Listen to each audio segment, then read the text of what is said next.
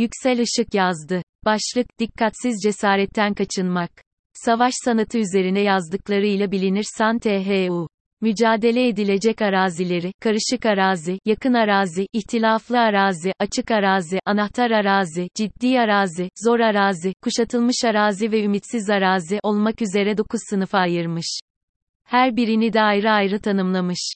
Buna göre, savaş kendi ülkemizde yapılıyorsa bu arazi türüne, karışık arazi, düşman arazisine girmemize rağmen henüz kendi sınırlarımızın yakınındaysak, bu tür araziye, yakın arazi, sahip olunması her iki tarafa da büyük avantaj sağlayan araziye, ihtilaflı arazi, her iki tarafında kolaylıkla girip çıkabildiği araziye, açık arazi, üç krallığın arazilerinin birleşme noktasında yer alan arazilere, anahtar arazi, denir.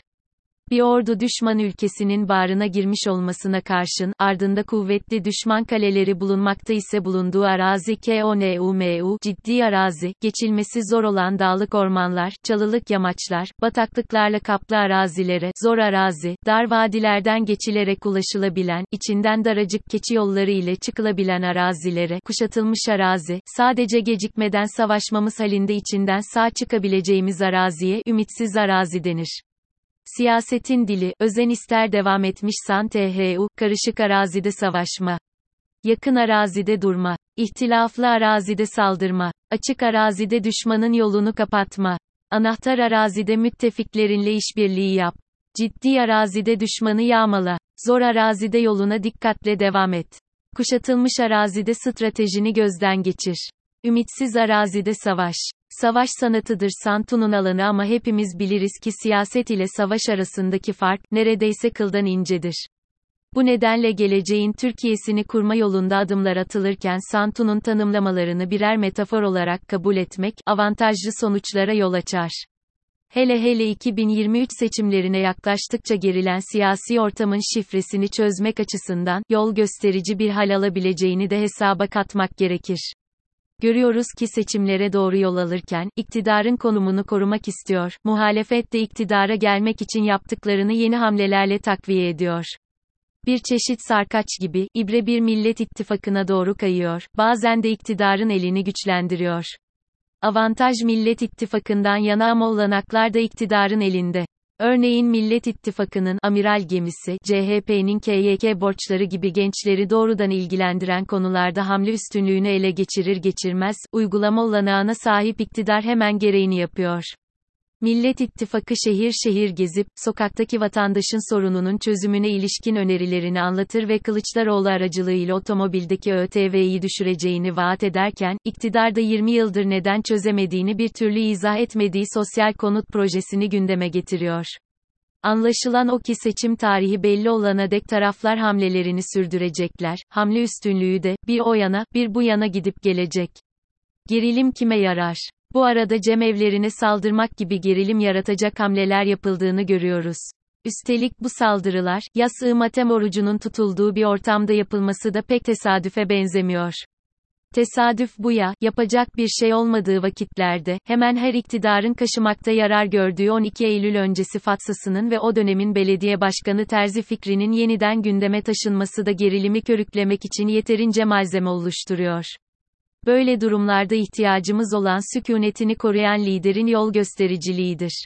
San TZU, iyi bir lider için üç ölçüt koyuyor. Buna göre bu üç ölçütün birincisi, rakibin planını çözüp kırmak, ikincisi rakip güçlerin birleşmesini engellemek, üçüncüsü ise rakibe alenen taarruzda bulunmaktır. San TZU, iyi bir lider için üç ölçüt koyuyor. Buna göre, bu üç ölçütün birincisi, rakibin planını çözüp, kırmak, ikincisi rakip güçlerin birleşmesini engellemek, üçüncüsü ise rakibe alenen taarruzda bulunmaktır. Ortak aklı temsil ettiğinden kuşku duymadığımız Millet İttifakı'nın, iktidarın planını çözmekle birlikte henüz rakip güçlerin birleşmesine engel oluşturacak bir plan geliştirmediğini görüyoruz. Öte yandan çoğunlukla iktidar eksenli olmakla birlikte Millet İttifakı'na yöneltilen eleştirilerin başında, Cumhurbaşkanlığı adaylığının belli olmaması geliyor. Nokta. Başlangıçta Kemal Kılıçdaroğlu ve Meral Akşener gibi Millet İttifakı'nın taşıyıcı kolonlarının yahut Ekrem İmamoğlu ve Mansur Yavaş gibi belediyecilik alanında çığır açmış yeni isimlerin adı sıklıkla telaffuz edilir ve hangisi olursa olsun, Millet İttifakı'nın kazanma potansiyelinin yüksek olduğu kanaati dile getirilirdi. Akşener'in, başbakanlık tercihi yaparak, bu, yarışta, olmadığını ifade edip, kenara çekilmesi, İmamoğlu ve Yavaş'ın ise adlarının daha az söylenir olması, ister istemez Kılıçdaroğlu adını öne çıkarmış durumda. Kılıçdaroğlu, aday olur mu? Neden olmasın? Olursa kazanır mı? Bir engel gözükmüyor. Bununla birlikte CHP kurmayları farkındalar mı bilinmez ama tehlikeli bir kulvara girdikleri söylenebilir. GÖNLÜMÜZÜN adayı mı, düpedüz aday mı?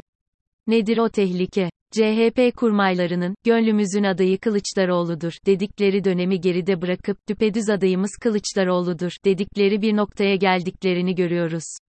Kamuoyunun aklının odaklandığı CHP kurmayları, tıpkı İyi Partili Halil İbrahim Oral'ın yaptığı gibi sürece zarar verecek ifadeler kullanarak, Kılıçdaroğlu'nun özenle hazırladığı ortamı ihlal eden bir üslup takınıyorlar.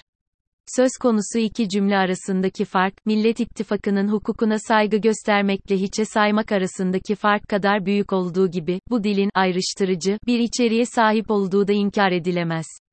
Her fırsatta özenle, altılı masanın iradesi, ne vurgu yapan Kılıçdaroğlu'na rağmen tehlikeli içeriğe sahip bu dili neden kullanır CHP kurmayları?